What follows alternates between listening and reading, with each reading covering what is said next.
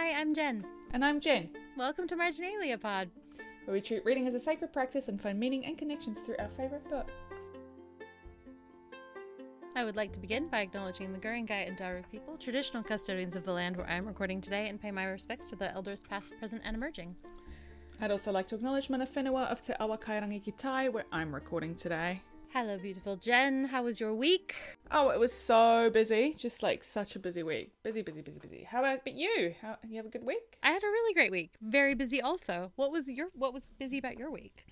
Oh, I was doing interviews for some new positions on our team. So we're looking to recruit three people. So just interviews all week, which is really intense. Like it really focuses your mind. But I will get into that because that's actually going to be my story this week. Ooh, exciting. Uh, what sparked joy for you? Um, so I had my mates over, my work mates, who I uh, just my mates. I don't like when people are like they're just my work friends. They're my friends, but I met them through work. They're work. That's the context that I know them through. Yeah. Um, had them over on Wednesday for a Mighty Boosh viewing night that we have been trying to do for over a year because we just randomly remembered that Mighty Boosh was a thing and how bizarre it was that this really, really, really strange program was on BBC Two. Yeah. It just like seems bizarre that that was ever on like mainstream television. The idea that that would get made now is just wild. So um, Yeah. and we we constantly make old Gregg jokes. So yeah, I had them round on Wednesday and we watched the old Gregg episode and Nana Nanageddon and the one where they go looking for the new sound on the Tundra. Weird. and yeah, just had cheese and chocolate and lols and a good chat. So it was just really nice that we finally got to do that because one of my friends is actually moving to London next week. So next week's the last week in the country. Mm. So I'm so thrilled that we managed to get this done before Yeah. she goes. Yeah. The Mighty Boosh is so funny and it is so weird. I think you have to be in like a specific frame of mind to watch it with any real enjoyment. We all forgot how much how much music is in them. They're like really musical. Like there's songs in them. It's like very Flight of the Concordsy kind of like I feel like they would have popped off on TikTok or Instagram now. Like that Yeah. content would have been wild. Like it wouldn't have to be on mainstream TV. It could just Mm. be on TikTok. And it's kind of like the Tom Cardy thing, right? Like this Yes. weird Like surrealist. Yeah, because it Yeah, is like, so Dadaist absurd. and surreal. Yeah, yeah, yeah, yeah. And it's like so low budget. My favorite season is the zoo one, where they're the That's the first season. and um, the little mouse in the rave, and how they talk about how he's got to like come down, so they're gonna put him in like the trance box next, and it's so stupid, and I love it so much because it's just so absurd. There's just not enough absurd humor in the world. And the whole moon thing, like when you are the moon, what is happening right now? It's just Noel Fielding covered in shaving cream, essentially, and all the backdrops are like hand painted, and it's so low budget, and it's just this was BBC Two, BBC Two. Weird. Anyway, Amazing. it was it was it was a whole other time. I'll have to watch it again. It's been a while. yeah. And my mate who was round, she's English, so she saw it in England when it was first on, and she's like, "How do you people even know about this?" And I'm like, "I honestly don't know. I, it was on ABC, I think, in Australia." Yeah. I don't know where it would have been on in New Zealand, but I remember that my friend Abby, who is in the UK, used to send me the DVDs like as they came out. So Oh, that's how we watched it because I've got the DVDs. So we watched it, and I used to get that and skins. She would p- post them to me from like the UK, and I'm like, that was 2005, man. It was a different time. Abby is the MVP, I think. Yeah, it was great. And then we actually went, I think it must have been 2009 when I went to visit her. We went to see the Mighty Boosh at the O2. Oh, that's so great. What a great and joyful time. So that sparked joy. What sparked joy for you this week? Um, this week I had a really unexpected event happen. So I had uh, spoken with somebody to come and build me a front porch, and we had sort of fixed for the end of February after my roof had gone on. And he called me on Tuesday at lunchtime and said, "We'll be there tomorrow, and we're gonna start building your porch." And I went, "You what now?" it's like normally when you have a tradesman, you pay like a deposit, you agree on the quote, and I just emailed him and said, "Yeah, let's go through, let's go for it." And then he rang me at like one point in early January, like, "Still good for the end of Feb? Yep, cool. No deposit. He just showed up. He built it. It took him and his team of two guys Wednesday and Thursday and Friday to completely build this amazing front porch, which is now like a whole other room. It's so beautiful, and a treehouse for my kids, which is so cool Aw. and it is so high up. I was thinking like sort of like a meter and a half off the ground. He built it taller than me. So it's like a proper treehouse, which is great. Um, and then like, and now, now I have a beautiful new porch, and I just feel so much joy going out there and sitting on my little porch and yelling at children passing by, kicking rubbish into the storm drain. It's such a nice oh, thing. nice. New porch, new roof, new gin. Who this? Exactly. Yeah. I just, and also because my dad's a builder, I really appreciate like good carpentry, good joinery. So I got to spend a lot of time like just really admiring the way all the lines fit together. And if you want, I will send you some pho- photos I took of like the way that it came together because it looks so cool. I appreciated the craftsmanship very much because he didn't work to a plan. So he was like doing it using the space and like building it as he went. And Mm-hmm. so we had to figure out how to make it look good in a really bespoke way. And I was just like, dang, this guy's a pro. So yeah, Amazing. mad props. He had big himbo energy, but he was a total pro, and I absolutely would recommend him. Love that. Love that. So good. So yeah, just a joyful week. But this week we're reading chapters 28 through 33 of Wayward Son through the theme of curiosity, one of my favorite themes. Um, do you have a story for us this week? Yeah, so the first thing that I always think of now when I hear curiosity is that lovely line from Ted Lasso where mm. Ted says, Be curious, not judgmental. And I always think of that and I think how valuable that is as a way of living your life. And something that came up for me this week because, as I said, I was doing interviews. So I am on an interview panel with two other people. We're interviewing people for three roles, different roles within my wider team. Mm-hmm. And it's great. Like, I'm basically on the panel, not because I have any technical expertise for the particular jobs, just because I'm the vibe checker. I'm there to make sure that these people fit the team culture and they Yeah. stop hiring weirdos. Sorry, no offense. Who don't But vibe with the rest of the team. Because sometimes that's really important. And I think people forget, especially managers, they just hire people who are really good on paper. Mm-hmm. Fine. But if the skills don't align with the personalities and the personalities don't align with the team, it doesn't actually ha- matter if that person is really good at their job. It actually just doesn't work. So Yeah. you need both. Yeah, willingness to join into the culture is a huge part of it. And also, like, willingness to learn. Those are way more important than like initial qualifications. Totally agree. You you can teach skills, you can't teach personality traits that you need. And it's unfair to expect people to learn that. If that's mm-hmm. not their personality, it's not their personality. They're not going to fit. They're going to be unhappy. The rest of the team's going to be unhappy. It's just not a good time. So, anyway, we interviewed all these people. Yeah. And it's really full on interviewing. Like, I am obviously not really a people person. I normally don't actually like talking to anyone at work. So, to come in, and I, these interviews started early as well. So, they were like nine o'clock starts, which for me is unusual. I mm. usually saunter into the office at 10 past nine and then I have coffee and breakfast. And then I start talking to people around 10. So, to be mm. there ready to go for nine o'clock is quite a lot for me. And I want to be present. I want to give my full attention to these candidates who are interviewing. I want to make sure that, you know, I give them the benefit of the doubt. I don't want to go in with any preconceived biases, whether I know some of them, which I did. Some of them are complete strangers. Yeah. Some of them have work histories where you're like, oh, but you're like, no, it doesn't matter. You need to just take these people as they are in mm. front of you because you don't actually know.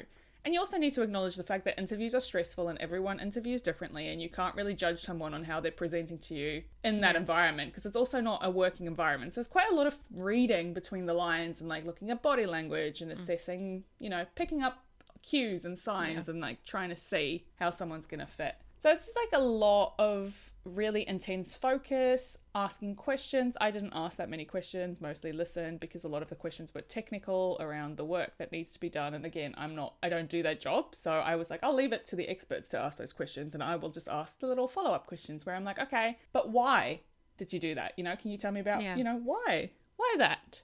Or if this was the case, then why did you do that and stuff like that? Just to see a little bit of the person behind the decision, I guess. Yeah. So it's just really interesting, and it struck me as the the way to be a good interviewer is you have to be curious and not judgmental. You have to really sit there and be like curious about this person, curious about their history, and just not come with any preconceived ideas about them because you're not going to get the best out of them if you do that and you're not going to get the best out of the process if you do that. And there's quite a big time commitment on both my part on their part on the rest of the panel's part to spend two hours with them in these interviews mm. And just really try to get the best out of them. So, curiosity, I think, is just really important. And it was interesting for me that this was our theme this week because I was just so conscious of the fact that, okay, you need to be curious, you need to be open, you need to be engaged, you need to make them feel comfortable. All these things that don't necessarily come naturally to me. I am a very curious person, but mostly out of my own research or my own back. Like, I don't really want to talk to people to be curious. I feel like I can often read people, or I'd rather figure things out for myself rather than engage with people for that information. So, this was an interesting challenge for me. And yeah, I just, I was thought of curiosity, and I'm like, this is a perfect example of when you needed to be open and curious. I love that. Thank you for sharing. I'm glad that you were curious. I think interviewing people is so interesting. It's so interesting to see what they say. And I have a pretty good memory. So when people then tell me something in an interview and then later I've had them work for me and I'm like, ooh, that didn't track. That didn't line up, you know? Mm, I always yeah. look for the consistencies and inconsistencies. I really like seeing how people perceive themselves versus how I perceive them.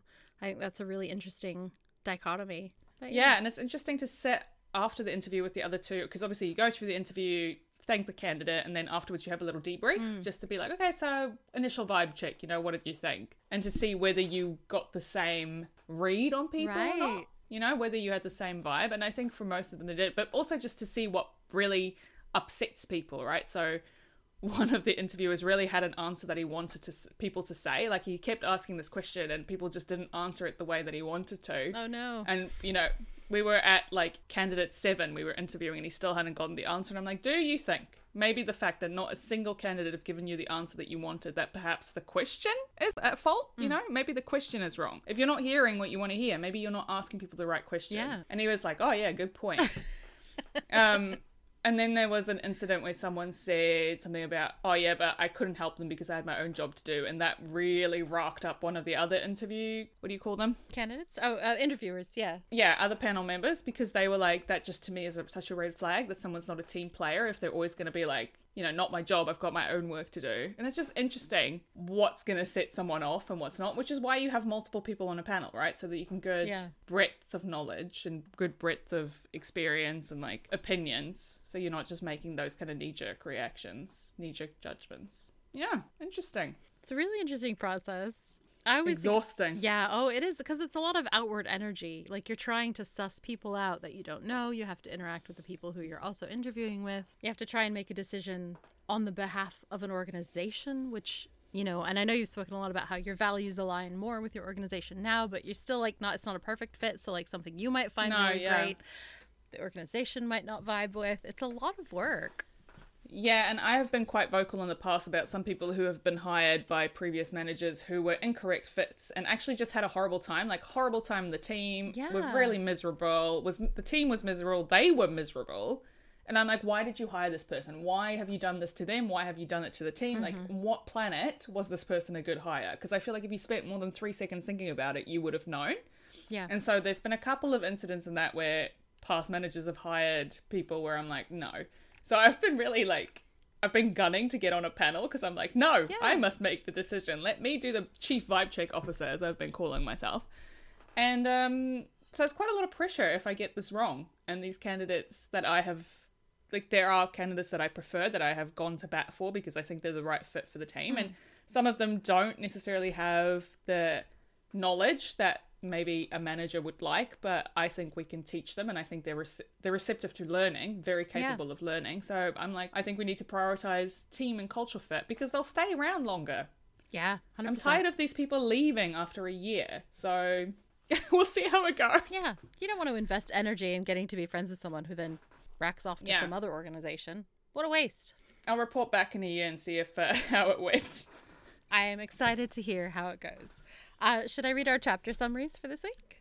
Mm-hmm. Okay, so where we left off, Simon and Baz and Penny had just driven into a dead spot. In it, here, it's called a quiet zone, and were about to be set upon by wares. After a pretty nasty fight, they managed to escape with Shep's help. Their rescuer is a normal with a burning curiosity about all things magical. He offers to be their guide, but Penny shuts him down repeatedly, despite his willingness to talk and help. Once they've ditched Shep outside of Denver, Simon and Baz discuss going home, but Penny gets a voicemail from Agatha, who has finally gotten the vibe that NowNext is kind of a cult. A scary one. And now maybe Agatha really does need help. Yeah, the thing is, she knew they were a cult all along. She suspected, right? She's like made Oh, jokes yeah. about them being a cult, but now she's like, oh, actually, no, I'm genuinely scared. But the thing I found interesting about Agatha, just to skip to the end, because her chapter is the last one of the section that we read, she has this line where she talks about she had her phone and then when she went back the phone was gone and he's moved her into this new room and she mm-hmm. can lock the door but she thinks he's got the key and so he t- she turns off out the la- all the lights because she feels like she's being watched and she sleeps in mm-hmm. her clothes and then she says it's probably fine. He hasn't tried to hurt me. He hasn't even stood much in my space or touched me with any disrespect. So this is page 177 and I just want to say to anyone listening to this, trust your instincts. Yeah. When you get bad vibe about a guy and you're like trying to talk yourself down because you're like, oh, it's probably fine. He hasn't actually done anything. Absolutely not. Run, run far away because nine times out of ten, your gut instinct is point on. As Yes. women, our like we've got good instincts on this sort of thing. You need Yep. to trust them. Yep. And he's, I mean, he's not lying to her, but he's also not being entirely truthful. Yeah, when he's like, your DNA's perfect, you're perfect, Yeah. but what he wants is her mage blood. Well, and he says, uh, why can't you just accept that I am, like, I am what I seem to be um, a billionaire genius who can't keep his eyes off you. Yeah, but that doesn't talk about motive. That doesn't speak to motive. I also can't keep my eyes off of an amazing milkshake when I'm really hungry. So, like, I'm not going to do that milkshake any good, am I? No, I'm going to demolish it. I feel like that plays into expectations in a way. Like he expects her to behave a certain way because he's like a hot rich man and she's a beautiful girl. So if he just plays it right, this is expectational cues that we can play into, right? Yeah, 100%. Societal cues rather. But yeah, He's taking advantage of that and, like, the social niceties around absolutely. around her reluctance to be impolite, which is very Mm-hmm. posh British, I would say. That's like my read on it is that she's like, "Oh, don't make a fuss, don't make a scene. Um don't bring it up, stiff upper lip." Similar to Baz in the way that Baz is like, "Let's just talk about this," you know. Um yeah, it it really it bothers me that he's got a read on her so quickly and he's pursued her in a way that kind of corners her without her realizing she's being cornered. And also, that small dish of vitamins, it's 100% drugs, right? Like they're drugging her. Yeah, at this point. I, I I would assume so, yeah. Okay. I would not be taking them. Yeah. Messed up, right? Yeah, it's the whole thing is bad vibes. Bad vibes, so run away. Trust mm-hmm. your gut and run away, is what I'm saying. Yep. to return to our lovely theme of curiosity, I just thought, like, so our chapter opens with Simon having a little rant in his head about this goat feeling up Baz, which I absolutely love. It always makes me lol me that he's like, I'll be damned if I before I let someone feel up my boyfriend. so great. I love how their possessiveness when it comes to protecting the other person. But then he goes into this whole thing about America and he talks about the mage. The mage always said America was a constant threat to the world of mages. So this mm. is page 143.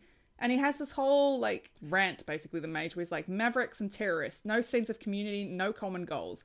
Half of them using their magic to wash dishes, half of them living like debauched Tolsons.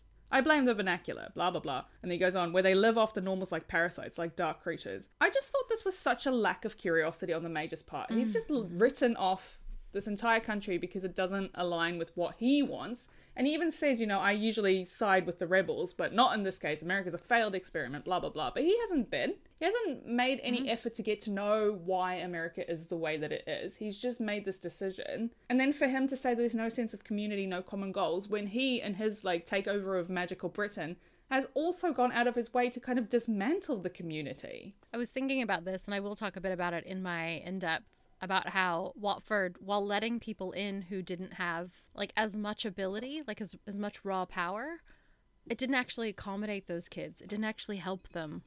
Um, and this has been kind of a sticking point, right? Like there was a lot of like, let them all in, let them in, but then like, it it's like inviting everybody to come into your school, and if they're in a wheelchair, being like, well, I mean, I know the stairs are going to be difficult, but like we've always had stairs. So we should definitely Yeah, do it this yeah, way. yeah. Just just get up the stairs somehow. This is exactly what I they're was doing. Yeah. I was just thinking the wheelchair example is great because it's like you go to an event and like yeah it's accessible and you get there and it's like on the second floor and the lift doesn't work and the Mm-hmm. tables are too close together and a wheelchair can't actually get between the tables but we're an accessible venue it's like Yeah. you've you think you've ticked the box you're like we're so woke we're so accessible but you haven't made any effort to make the actual content accessible to people Yes. Yeah, yeah, hundred percent. And this is the thing that with Watford is that not only did he take apart a lot of the traditional things, he didn't. He, he failed to engage in like the curiosity that was required to change what would have made the school better. Like he didn't actually make it better. He just took away the things that like offended him personally, yeah and that that speaks to a real lack of curiosity on the mage's part. I was I definitely clocked that as well, that little speech of his. I Simon remembers so many of his rants and his diatribes, and it's sad that that's what he gets, you know? It's amazing that Simon is still so inclusive and so broad minded, considering that this is what his exposure was. Like, he's always calling Penny out on things. He's arguably the most accommodating out of all of them. Yeah. And he's the one who's been exposed to this pedagogy over and over and over again. Mm. And I think it's because he came from outside of it, right? So he didn't grow up in it and he's able to see it for what it is. And he wants to be part of it and he never feels like he really is. And now he's like the first person to say, but I'm not magical anymore. And Penny goes, Oh, yes, you are. Just because an airplane isn't flying in the air, it doesn't mean that it's not still an airplane. And it's like, okay, but when you dismantle the airplane and you take it apart and you melt it down and you turn it into a truck, it's not an airplane anymore, even if it was mm. one. Like, it's more that it's not like Simon isn't using magic that he has, he doesn't have it to use. Yeah. It- yeah, it's interesting. It's, yeah, I like she includes him because she loves him, but he's a Shirley. Surely they will make an Yeah. exception for you, Simon. Yeah. But he sees 'Cause that he that's used to be. Yeah. Um, on page 142, Simon also has this remark about Penny and Baz being hamstrung because they don't have magic, right? And he says Baz is probably the most powerful being here, but he thinks like a magician, not a vampire. And I thought Yeah. this actually speaks to a lack of curiosity on Baz's part because he's so repulsed by his vampire nature. He's made no effort to really understand it. Mm-hmm. And we'll see that play out further in this book, right? When he just doesn't actually know what being a vampire means. But Yeah. if he had bothered to learn, it could be really useful in situations like this. But Jen, if he had bothered to really think about the fact that he was a vampire, he would have to really think about the fact that he was a vampire. I know, I know, and he doesn't want to do that. No, no, no, because he is a Pitch first and a magician, and that's all that matters.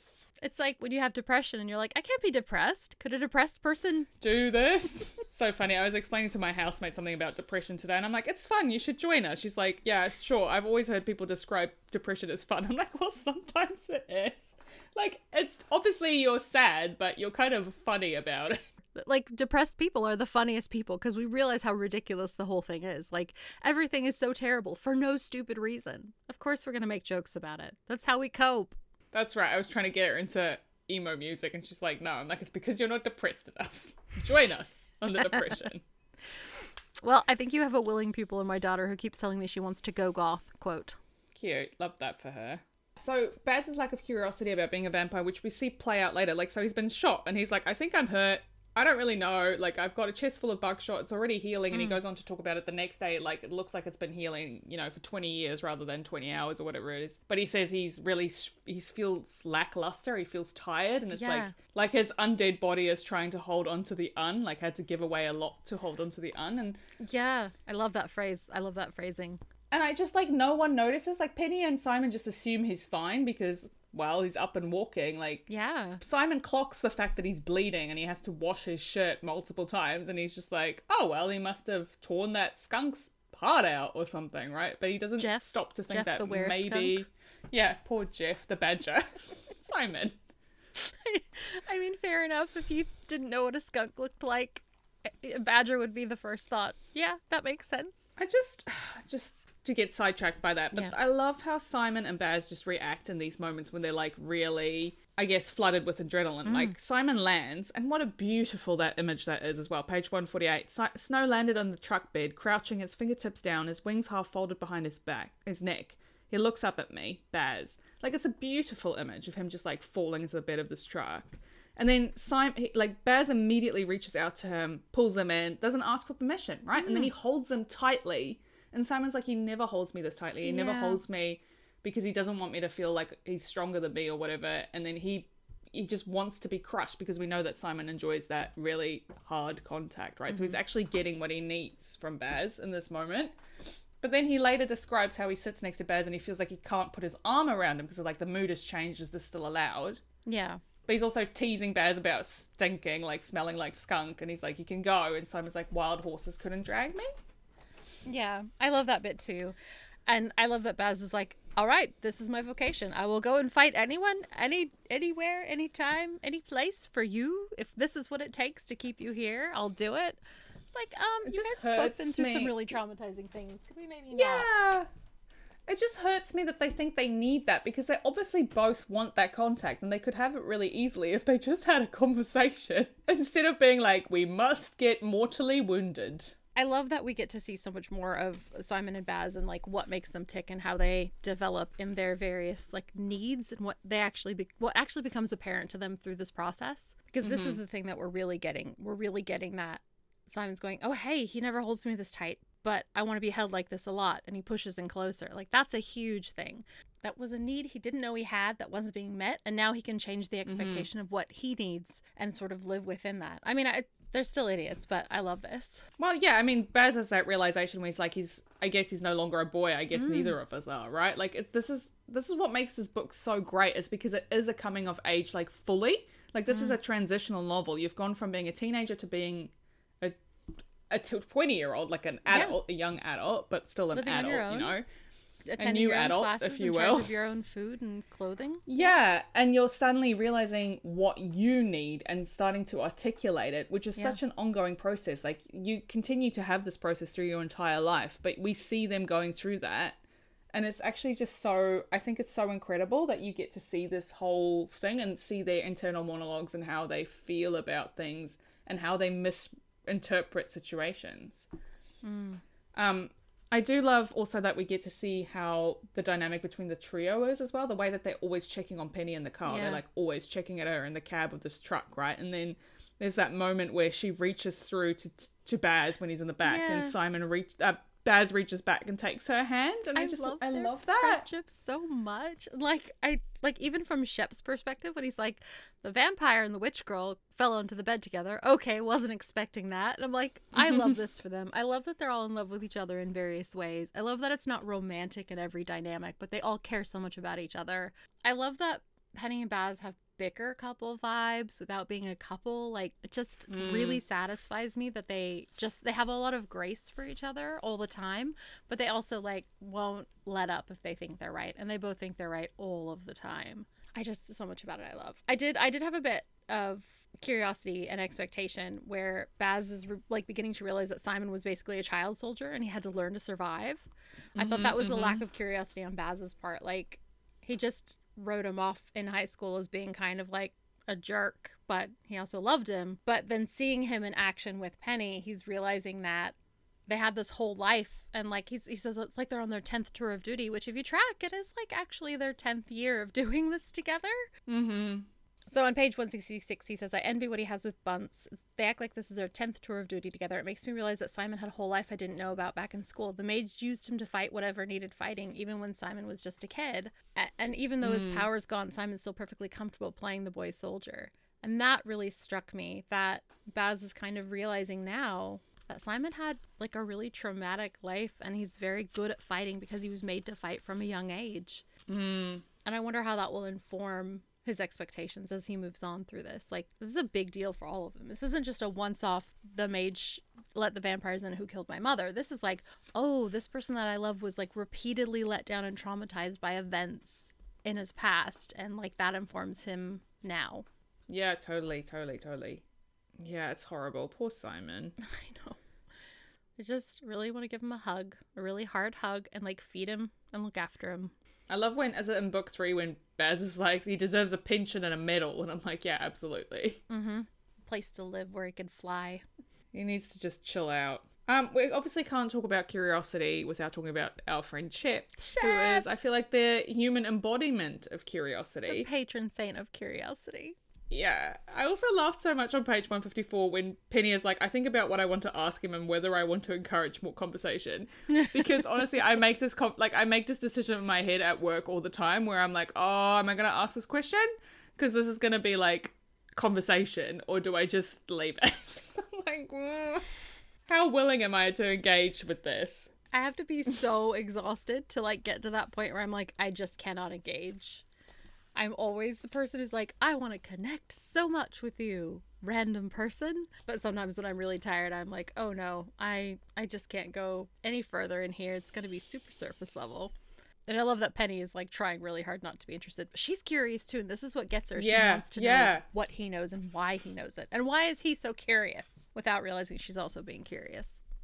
I love that she keeps asking, "Why do you know so much? Why don't you know? Do you know so much?" And he just says, "By being the sort of guy who follows witches and vampires off the main Mm-hmm. road." And I'm like, "Yes, that's why." Because no sensible person would have done what he's done, and yet here he is, and he's saved your lives because of it, really. Although Baz and Simon could probably have taken all the wares, but you know, whatever. Yeah, he was the getaway car, and he stopped them from following them by slashing the Where's tires, which was pretty clever. Mm-hmm. Yeah, I yeah. Look, I rate Shep because I think that he is actually just really. He's dumb about how he does it, but he really is curious. He really just does. He does want to know everything. He he reminds me a little of um Laszlo. You know how he was like so hungry for knowledge, desperate to believe that magic existed and was real. Like it has to be.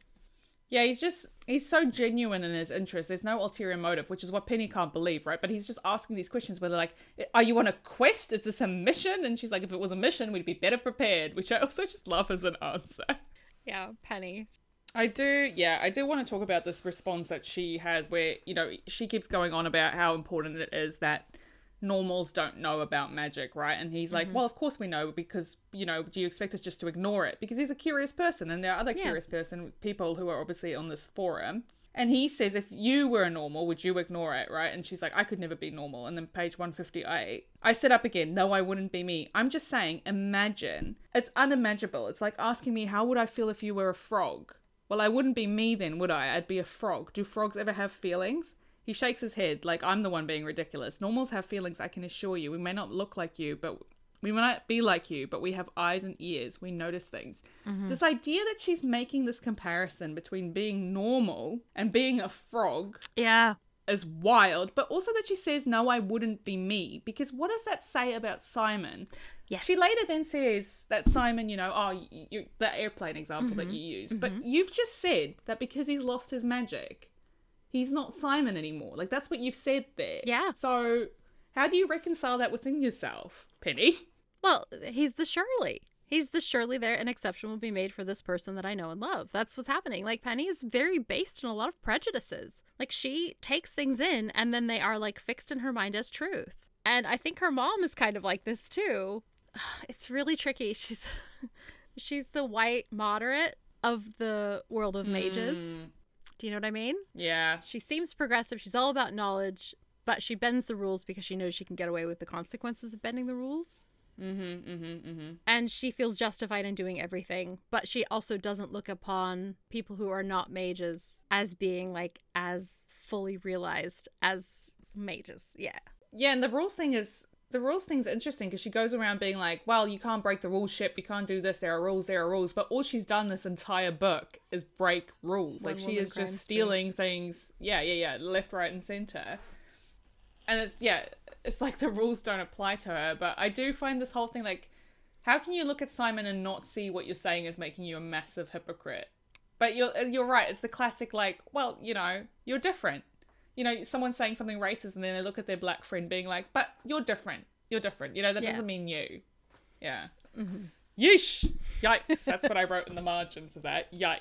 So yikes. Yeah, yeah. Oh, it's very yikes. And I feel like I feel like Penny I feel like Simon knows on some level these faults of Penny, so it doesn't touch him as much as it could. But I also feel like he's kind of being steeped in it, right? Like he's had all of these other prejudices around him all the time. Well, yeah, yeah. And this is why he has no self worth because, like, he says to Penny, you know, but I'm not magical. And she's like, oh, you know, whatever. An airplane's not an air, whatever that whole line Yeah. is. But he has listened to you say things like this Yeah. all along, where he's like, if I don't have magic, I wouldn't be worth it. it you, you know, normals are pointless, blah, blah, blah, worthless, all these things that he's internalized Mm, because that's mm-hmm. where he is now. And he knows that that's what you think of those people. So he thinks that's what you think about him. And you're like, Simon, no, I love you. But that's not. That's not what he's internalized, yeah, right? He sees exactly what you think of people who don't have magic, and he no longer has magic. Look, I have a friend who does this thing, and I love her so much. She's an amazing person.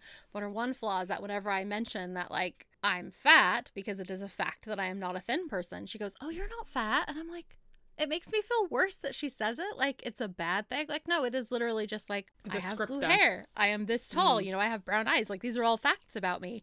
It's not a bad word. It's just a fact. But she treats it like it's radioactive. And that's kind of what makes me feel worse. And I, I saw this happening with Simon when, you know, he's like, but I'm not magical. I'm not part of that world anymore. So it doesn't really matter to me. And uh, like he's trying to navigate his way through this by being like, well, I'm not magical anymore. What does it mean that I did all of this stuff? What does it mean that I did have magic? You know, Yeah. eh, but everyone else around him is kind of denying that and he isn't able to like fully go through it and Yeah. realize what he what he can do and what that his experiences mattered. It's like what we said in the last episode. He just wants it acknowledged. He just wants someone to acknowledge what has happened to him. He's like almost begging for it, but no one's picking up what he's putting down. They're all like, no, no, no. You're not a normal. You're fine. He just Yeah. needs someone to acknowledge his trauma, his lived reality, his experience, instead of telling him that what he's living is not actually correct. I do love Shep's comeback to that in that section at the end where he says, Yeah. it says page 159, he turns his head completely to look at me. We are made of magic. Without our magic, you're worse than normal. You're useless. And that's so true because, of course, the magicians get their power from normals. So if the mm-hmm. normals weren't around, basically being batteries, what were they going to do? Nothing. Mm-hmm. It's great. Don't you just love it when Shep points out that they're basically the aliens from the Matrix? Yeah. Yeah. I do love the cyborgs yeah, from the Shep's so great.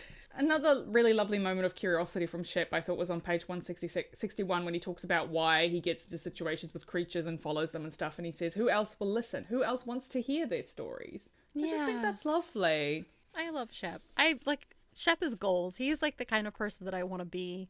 I wish I had the energy all the time to just care enough about people in that way. I just love him. He's great. I love that he also gives us a little breadcrumb in this section where he's like, maybe he's one of the next blood. All the High Plains mages are worried about the next blood. So we get that little ooh, sprinkle. Yeah. And he also does a thing. He also gives us another little hint where he says sometimes they do take your name and they don't return it.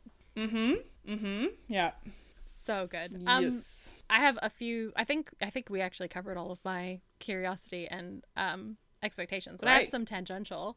I just want to Please talk about go. how much it hurts that Baz is like Simon is flying just above the clouds. I want him to land. I don't want to lose track of him.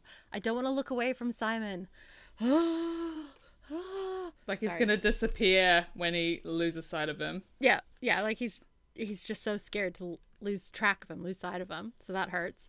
And then how Simon observes that like it's like America is taking bites out of Baz, taking a swing at him every time it gets a chance. Like so many feelings. Yeah, poor So Baz is really having a tough time. Yeah. Like and then he gets his suitcase back and it's empty. so And it whacks hymn in the back of the head as well. Like, I love that he's just standing there at the forest being like, Excuse me, Amazing Grace was my idea. The him was my idea. How come Penny's gotten a phone back? That is like peak me behavior, and I'm really into it. Mm-hmm. I, I was like, oh my god, Baz is Jen and Jen is Baz. Yeah, it's great. Love I guess that makes me the Poor Shep in the relationship. yeah, quad. yes, you are. You are amazing. You're a perfect shit. I'll take it. Shep's great. I love that Penelope doesn't want to cast to him because it's sacrilegious. Yeah. And I can see how hymns would be super powerful to use as spells because they are repeated in consistent combinations. Especially that hymn in America, I reckon that is Oh, everyone. But you can see song. how it could be how it could be really capricious, right? Because Mm. you he's like, you know, really hit found hard intent matters because you could probably mess that up real easily. And I love Yeah. that Simon's like, are you trying to res- summon Jesus? Like Simon. Why not? If anyone could do it, it's Baz and Yeah. Um, I also like how Penny is low key still worried about her mom, and she's like, uh, "If this works, my mother will be so impressed she might grant me a last meal." She's really worried that her mom is gonna like disown her, Murder her. Yeah. and her mom doesn't even care. She's like, "Whatever, I broke rules all the time. How do you think you were able to get into the the dorms? That was me." Cheers. Mitali Bunce coming through. Mm, was there anything else? So yeah, I really love that Shep is challenging to Penny's prejudices and that it mm-hmm, actually mm-hmm. shuts her up for a while. I think that's like a good thing that she has to kind of reckon with. That was one of my favorite parts as well. I'm glad that you pointed it out. Yeah, I thought that was really important. And I thought it was interesting that he then, in his little section, talked about all the magical creatures that he spoke to who hmm. were like really derisive of magicians in a way because they do hmm. have this superiority complex and they're not the only magical beings around. So it is weird that they act like they're somehow superior. When you would argue something like a magical creature is actually better off, like a vampire, right? Because they don't have to rely on magic. They don't have to re- like rely on other people in order to be what they are. They are But, magic, you know, yeah. Pop off magicians. It's um it's such a good allegory for like white supremacy, isn't it? Yeah, just because we've decided that the color of our skin is somehow more important. Right. Yeah, like that's that's exactly what's happening. It's like, "Oh, we can speak magic. Well, but these other creatures are magic, like inherently, and what they do is part of who they are. And like, how does being able to learn a few magic spells actually compare with your entire being functioning as a magical, you know? Which is why I find it so interesting that Baz, like, and some magicians do have this innate ability to use magic that is separate from speaking. Like the fact that he can summon fire without really Yeah. thinking about it, right? And Agatha summons fire later as well, but she does have to concentrate and like cast a spell. For for Baz, when he talks about summoning fire, it's almost like it's instinctive. Like he talks about it being really easy. Hmm. It's not like he really casts a spell in his mind or anything. It's not like unspoken wandless magic. It's just something that he does, which makes me think maybe somewhere in the Pitch line there is a little bit of magic creature in there. You know? That would make sense, yeah. Maybe all of that fairy imbibing did some genetic mm-hmm. work. We don't know. Unicorns. Or like, what's that? What's the fire? Like jinns right? yeah. yeah, they're yeah. they're typically associated with fire. My my Middle Eastern mythology is real shaky, but I'm good on like the British Isles critters. I've really focused on Katharine Briggs folklore, so that's why I know all of those magical critters, but not any other ones. I think I had one more. I can't. I like it just popped out at me as you were talking, and oh, um, when Simon killed the goat guy or whatever, he did it the same way that the girl tried to kill him at the Ren Fair by taking the wand and hmm. using it as a weapon. So I just want to point out that Simon's actually quite smart and very adaptive and an incredible fighter. And he takes things from his environment, takes them in, and then uses them, which is fantastic. So Yeah, he's very intuitive. He's very. It's a. sm- He learns on his feet. He's a quick thinker. I love that he says, "I would have had, maybe I would have had better luck with my own wand if I used it like this," which is just really funny to me. But he's also like, "I don't know if I actually killed him. Do they even have windpipes? Unclear." like, great, love that. he's so blasé about it. just like, And I actually love that's reminded me. I love how critical he is of Baz in that moment where he's like, Baz could have snapped him in half, but he didn't. He's just like, "Come on, Baz. If I had your strength, I would be like cleaning up over here." Yeah, you could be sitting down, putting your feet up.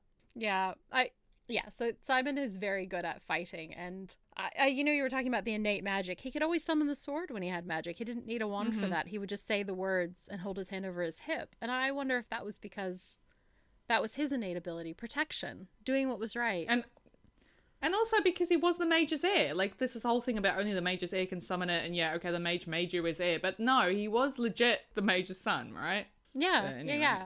Something about the way you were talking about, you know, Baz having this innate magic and and the fire being such a part of him, and I was thinking, well, this the the protection is part of Simon. That's yeah. what he does. He's the protector. He's like the guardian of fights. magic. Yeah. Whether or not yeah, he can use it or see it or experience it, that's what he does. He he fights to protect it. absolutely. Oh God. Okay.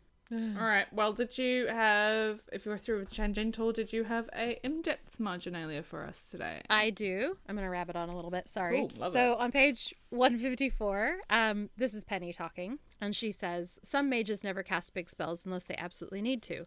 That's what the mage taught us: to save your magic for defense. But my mother taught me to cast big spells every day, to be bold with my magic. Build up your lungs, she'd say. Build a deeper well for your reserves. Train your body to hold more magic and carry it." Um, so this was a curiosity for me because this set of instructions is really in opposition. Like both sets of instructions make sense to me, but they're completely opposite. So one's saying, don't use it until you need it, like it's a finite, precious resource. And the other one is saying, use it all the time so that you're practiced and prepared and you can use more. And I was really curious about why, and I had to think about the way that magic works. And I think that both are right, but for different reasons. So, what it reminds me of is invisible illnesses. So, we have a mutual friend who has chronic fatigue syndrome. And so, like, I'm really familiar with spoon theory, and I'm kind of like an edge case borderline spoonie myself. Like, I'm not really a spoonie, but I'm also not really not. Like, I actually do have to think about it often enough, so I, it probably does count. If you have to think about your spoons, you probably are a spoonie. But I just don't feel like I'm sick enough or whatever. Um, but it did really resonate with me because I was thinking about, you know, not using my energy and like how to ration it and like, oh, you know, I probably better stay home and just chill out today because I know I have like two big days in a row.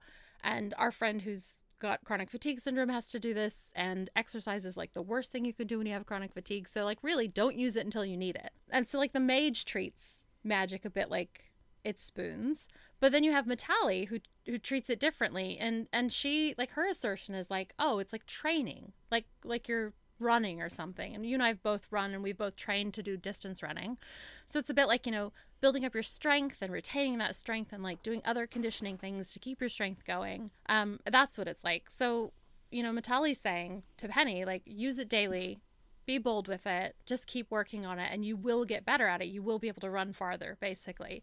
So just maybe like consider the the nature of magic for mages or I guess speakers. Penny, I think, is just a really good runner, right? Like she's just a natural runner. Agatha can hold her own in a foot race, but she doesn't enjoy the training, so she avoids having to run.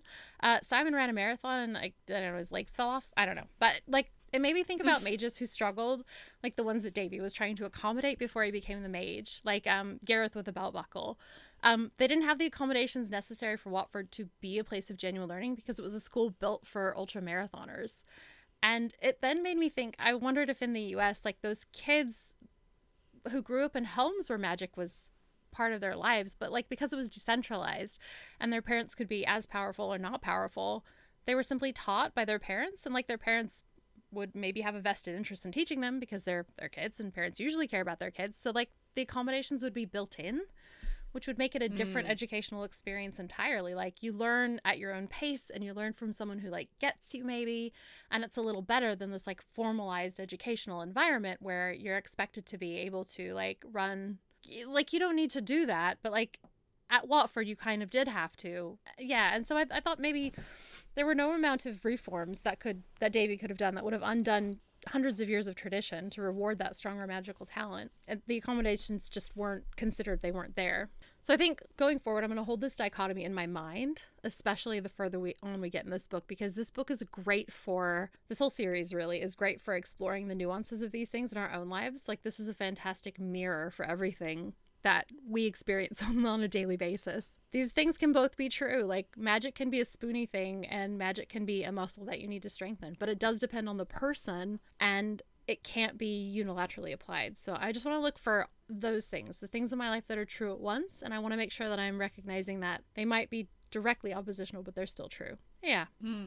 Thank you for sharing that. That's really made me think of my privilege, I guess, because that wouldn't even have occurred to me reading that. What I always thought reading that bit, because this was actually going to be my tangent, my in depth as well, but I've got another one I can do. What I've always thought with that is that the mage says save it, but I always thought that was nefarious. I thought he wanted people to think that their magic was finite. He hmm. wanted people to think that they couldn't use their magic because when you are a dictator, you want people to feel powerless, really. That's how you stay in power. So he yeah. wanted to re- rein that in. So he tells people these things. And then because they're not practicing, they do run out of magic. So they believe him. But Mitali's like, if you just train, of course you're going to have magic. Like, you know, Yeah. it's a muscle. It made me think of when I did my writing workshop with Maggie and she was like, the brain is a muscle. You have to train the brain to write every day. It's just like any other muscle in your body, right? So you just have to train it. You can't expect to start cold, basically. So of course, if you don't train your magic muscle, you're not you're gonna run out of magic. So that's why she's like, do it often, do it big. You'll have bigger reserves. But I also realized that for me, that would be to me makes perfect sense because I'm like, of course you can do that. Of course you can train your muscles. Of course, if you put effort into it, mm. you're gonna read. You're gonna be able to do that because I don't have constraints. I am not a spoonie. I don't have like I I don't have to think about anything. What I do when I want to do something, I can do it. I don't have anything that holds me back in a lot of ways. So I don't think of it from like a neurodiverse point of view. I don't think of it from a health point of view. The only thing that holds me back is my mental health. That's But, that you know, counts though. But like you you can you can recognize you've had times in the past, right, where like you just can't do the thing and you have to decide what of the necessary things you're able to do, right? Like maybe you can't socialize with five people this week. You can only really do one interaction and that's like the necessary thing, which is work, right? yeah, but because it's That's a because it's thing. so I know, but because it's not a permanent fixture in my life, it's not something I have to really manage on a daily basis. It doesn't occur to me. So I'm just like coming from Atali, which is her flaw is that she just assumes every and Penny's flaw, Mm-hmm. they assume everyone's like them. So the fact that you know, of course, you just need to work harder. Have you just tried need to train yoga? harder. Yeah, like if you just trained harder, you'll be fine. And it's like that is a thing that I have to remember when I when I say things or make decisions. It's like actually not everyone is starting from the same position, so the same advice can't apply to everyone. Which is why your point about it actually both being true is correct. Because for some people, yeah, you can just train to hold more, but for other people, that's simply not going to be the case ever, and that's not a failure on their parts. It's just we live in different contexts. And like for Agatha, she doesn't necessarily want to have to do that training in an ongoing way. Like she's not interested in that. it's not something that Yeah. appeals to her. But she can do it. She's capable. She's just like, mm, She just doesn't I? want to. Yeah. Yeah, I get that. Thanks for enduring the rabbit hole of that. I was the guy from Always Sunny with a red string. Yeah. oh, you were absolutely fine. It was totally made sense. It was fine. okay, phew. Okay, so I'll do my backup marginalia then. In depth marginalia. Uh, what so I wanted to talk about, for my in depth, that section I read about the frog. Yes, thank you. I love that. So, page 158, page 158, Penny's, you know, the, the context is that Shep is challenging Penny on why she thinks normal shouldn't know about magic. Why can't you just put mm-hmm. yourself in our position? Because he's already recognized that she's a curious person, right? So he's like, mm-hmm. well, just think of it from this point of view. And she says, it's unimaginable. It's like asking me, how would you feel if you were a frog? Well, I wouldn't be me then, would I? I'd be a frog. Do frogs even have feelings? And I wanted to also point out because Shep then says, Normals have feelings, I can assure you. May not be like you, but we have eyes and ears, we notice things. And then on page 164, he's trying to talk to Simon. He's trying to get into Simon's like good graces, I guess, because they're Yeah. in the motel now. And he says, page 163 actually, I want to know whatever I can. Why are you here? Are you friends? Are you a team? A family? What are you? I've never seen something like you before. And Simon says, like I'm going to tell all my secrets to someone who calls me a something. I, I think this is curiosity because Shep is an innately curious person. He wants to understand, he wants to know things, he wants people to be open minded as well. Like, he wants Penny to see it from his point of view, right? Yeah. He wants to be on the same level and everyone's just curious and great about things. And he kind of expects that that will be a get out of jail free card because he is just curious and he is hmm. just nice. And the fact that he is so, he stumbles into that with Simon by calling him a thing. Yeah. And he apologizes for it immediately, but he has done this. He has fallen into the same trap that Penny falls into. He has come at it from a preconceived notion in a way because he's so curious. It's sort of removed the the personal element from the Yeah. interaction because it's become about knowledge. It's not become about the person in front of him. And it reminded me of a Martin Luther King quote actually. So in 1964, Dr. Martin Luther King delivered an address at Cornell College in Iowa, and he said. I am convinced that men hate each other because they fear each other. They fear each other because they don't know each other, and they don't know each other because they don't communicate with each other. And they don't communicate with each other because they are separated from each other. And that's what we see in this interaction between Penny and Ma- like Shep, Mages, and Normals. They're separated from each other, and there is a fear there. Like the ma- the magicians fear the fact that the normals can't know about them because then they'll take advantage of them. But they also know that they need them in order to Yeah. do what they need to do. So this is this like kind of fear based system, which is exactly how white supremacy works as well. It's like based on fear, and then you have this this need to overcome it through communication. But communication can also go wrong. It's not like something that fixes everything, and we see that with Shep and Simon. Like he's trying to communicate, but he's done it in a way Yeah. that's actually very alienating to Simon, and it really hurts his feelings in a lot of way because he's struggling with that as well. Yeah. So, you know, there's no right or wrong way to do these things. I think we have to approach going forward, I guess would say, we have to approach these conversations with grace because they are fraught and they are very difficult and they're never going to be easy conversations. But Shep is not a bad person for doing this. He's made a mistake. He apologizes straight away. That doesn't negate the fact that Simon has been hurt by it. yeah. But Simon remains open to, you know, Shep after this. And when you are curious, Ted Lasso, be curious, not judgmental. If you're coming to it with an open heart, most people will forgive you when you make a mistake. You shouldn't be afraid of not engaging with other cultures, things you don't understand, just because you're afraid of making a mistake, because you're not going to learn more about it. And if we don't learn more about the things we don't understand, we're never going to grow and evolve as a species to come to a place where we're not judging each other. So, yeah, you're going to make mistakes, but just own up to it. Be willing to acknowledge that you've hurt someone's feelings. Don't get defensive when you've done that. But yeah, stay open. Be curious and not judgmental. And I think on the other side of that, I don't know, I always think of Hanlon's razor, like never attribute to malice that which is adequately explained by ignorance. Sometimes hmm. people just don't know. Sometimes people just don't know. Like I could not have told you anything about ADHD other than hyperactive little boy before I started researching it for my daughter and then found out I had it myself. It just did hmm. not even occur to me that I had it, even though my mom was diagnosed as a child. I had no idea. And like a lot of the things that I'm sure I have said and done over the years could come back to haunt me, you know, in this age of cancellation. But I honestly didn't know, and I have to reckon with that. And so that's why when people come to me and they're like, "What do I do in this situation?" I'm like, "All right, what do we know? What what can we figure out? And what don't you know? Like, I need to know what you don't know, so I can help those you answer those questions too." And like, that's not my job like no one's entitled to the help of others, but if you can give it, you know, try and approach people as if they're asking you a question in good faith and not like they're trying to catch you out or annoy you. Because I feel like that's something that like society's really bad at at the moment. We just want to catch everyone out. We mm-hmm. want to be righteous about stuff. There's not a lot of generosity or grace, and it's really sad. Be nice to each other. I will say, I think that's being a chronically online person. I think mm-hmm. that's a chronically online problem. I had a really interesting conversation with someone on Friday, actually at work, where he came over to me to talk about something, and I said, made some throwaway comment, and he's like, "Wow, I didn't realize that was a thing." And I'm like, "Actually, you know why? Because you are not chronically online. Normal people do not care about these things. Yeah. Normal people actually don't care. And I'm not saying that's either good or bad. Like whatever, we do need to care about things. But for some of us who live a lot of our lives online, we get really into the nitty gritty, and we have to remember that people who aren't like that, who are just normal people, they're not bad people. They just Yeah. don't know, and that's actually, I, I think it's great. Like I wish I knew less sometimes. Oh yeah, for sure. oh yeah.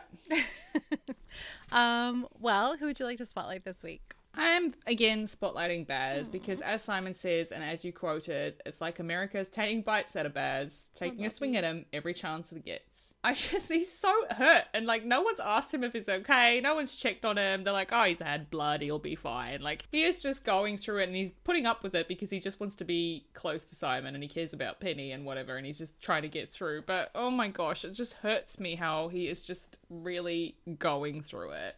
So, yeah. I don't know if it helps, but Simon is looking after him in his own way. He's making sure that he's like Yeah. breathing Yeah. and hunting and getting enough food Yeah. and stuff, and making sure that he sleeps. Like Simon takes the watch, and and clinging to him as well. Just like he did at the end of Carry On when he wouldn't let go of Baz when, after the mage died. But, you know, okay. Um, who would you like to spotlight? I'm gonna spotlight Shep. I really love his uh genuine missteps here, which we just discussed. I love that he Mm. is just kind of a a bit of an idiot about it. Like he keeps saying the wrong thing to Penny, mostly because Penny's looking for reasons to ditch him and steal his car and spell him six ways to Sunday. But I do love that he's like also genuinely interested, and he admits to that. At one point, he says like, "It's killing me not knowing anything about you. Like I am literally dying of curiosity here." and I super relate. So I he's also just a good person. Like he could have just bounced. He didn't have to stick around and try and get them out with him. He could have just been like, "Right, F that S, I'm gone." But he stayed and he like stayed and tried to do the right thing and be a good person and and maybe he has ulterior motives. He doesn't want to know about them, but I think also he's just kind of like a good person and I I love that. So, pretty cool of him. Hmm. He is great. I did think you would spotlight him, so that's why I didn't bother. Like, I just love him so it. much. He's so he's so interesting. Yeah. He's like interested and the best kind of person, really. yeah, and he does save them, which is great. So, yeah, love that. Absolutely. Did you have any homework for our listeners? I certainly do. So this week, I would like to recommend the show We Are Lady Parts, uh, which I basically binged in one sitting. Um, you've watched it, so haven't good. you? Yep, so yep, yep. good. Twice. I knew it would be fun and I knew it would be funny, but I didn't know that I was going to cry because of Saira Aw. like three different times. Like Saira's story was the hardest for me in a lot of ways, but I just love her. Your Honor, I love her. I love her. I love how angry she is. I love how she's a commitment phobe. I love her haircut. I love her jeans. Everything about her is fantastic. So and and like also I love Amina's mom. But yeah, the whole Amina's mum is so good. Isn't she great? love her so much. And she's like, if you just talk to me, I wouldn't have to go through your rubbish. Like, it's so funny. like a raccoon, a weird raccoon. I know, it's her dad's just like, yes, yes, okay, none taken. I actually, and what I really love is that she doesn't really understand why Amina is so religious, but she's like, oh, whatever. Yeah, know? she doesn't care, but she's not like negative about it. She's like, yeah, all right. So that's great. And then also, I have been listening to podcasts all the time when I'm knitting or sitting and waiting for my children to do their various after school activities. And this week, I've been catching up on Pod and Prejudice, which is a podcast where two friends read a book together and talk about it. I mean, what a premise! That is just the best kind of premise. So the the premise of their show is that Becca has read all of the Jane Austen books, but Molly has never read any of them, and she's like coming into it fresh. And so Becca doesn't give any spoilers away. And like I also really love Molly's predictions because sometimes I'm just like, she's so close, and then other times I'm like, wow, that's a whole other. I did not see her making that leap. um, but it's really fun to be in on it, and so I really recommend it, even if you don't like reading Austen, because it's like two friends talking, which is totally my jam. And they're covering Emma this season, which I normally don't like, but um, I really want to read Emma again, and that's not my usual experience of anything to do with Emma in general. So I'm really loving that. Uh, how about you? Do you have any homework for our listeners this week?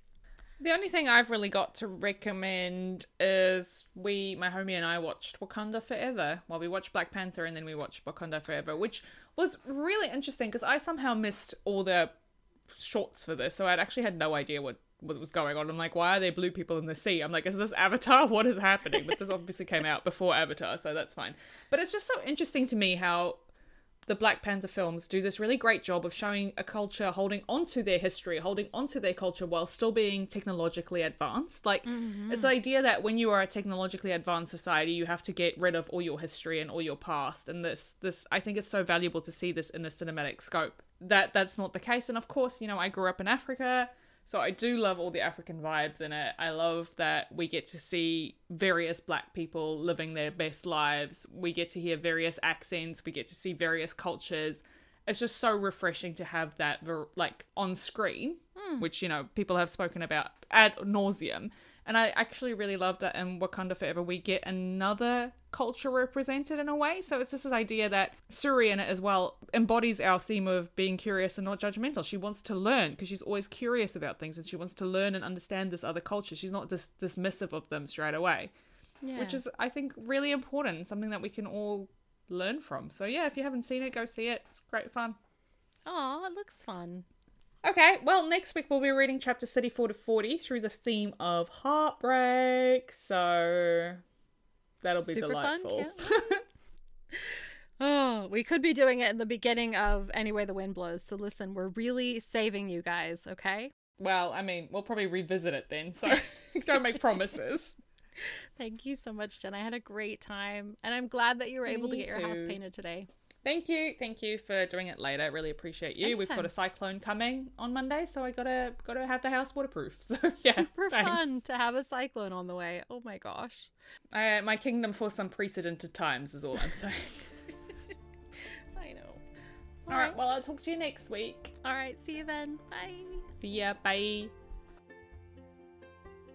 Thank you for joining us today. Marginalia Pod is written, edited, and produced by us, Jen D and Jen V. We'd love to hear from you. Send an email to hello at marginaliapod.com, check out our Instagram, or maybe dash off a quick review. You can also subscribe so you never miss an episode. Our music is by Scott Buckley, and the logo artwork is by Laura Cato. You can find detailed show notes for each episode and much more at our website www.marginaliapod.com. Special thanks to all the people in our various communities whose love and care sustains us. Without your support, we would be very sad little critters. We appreciate you. And to you, our wonderful listeners, thanks again for being here. We love spending this time with you.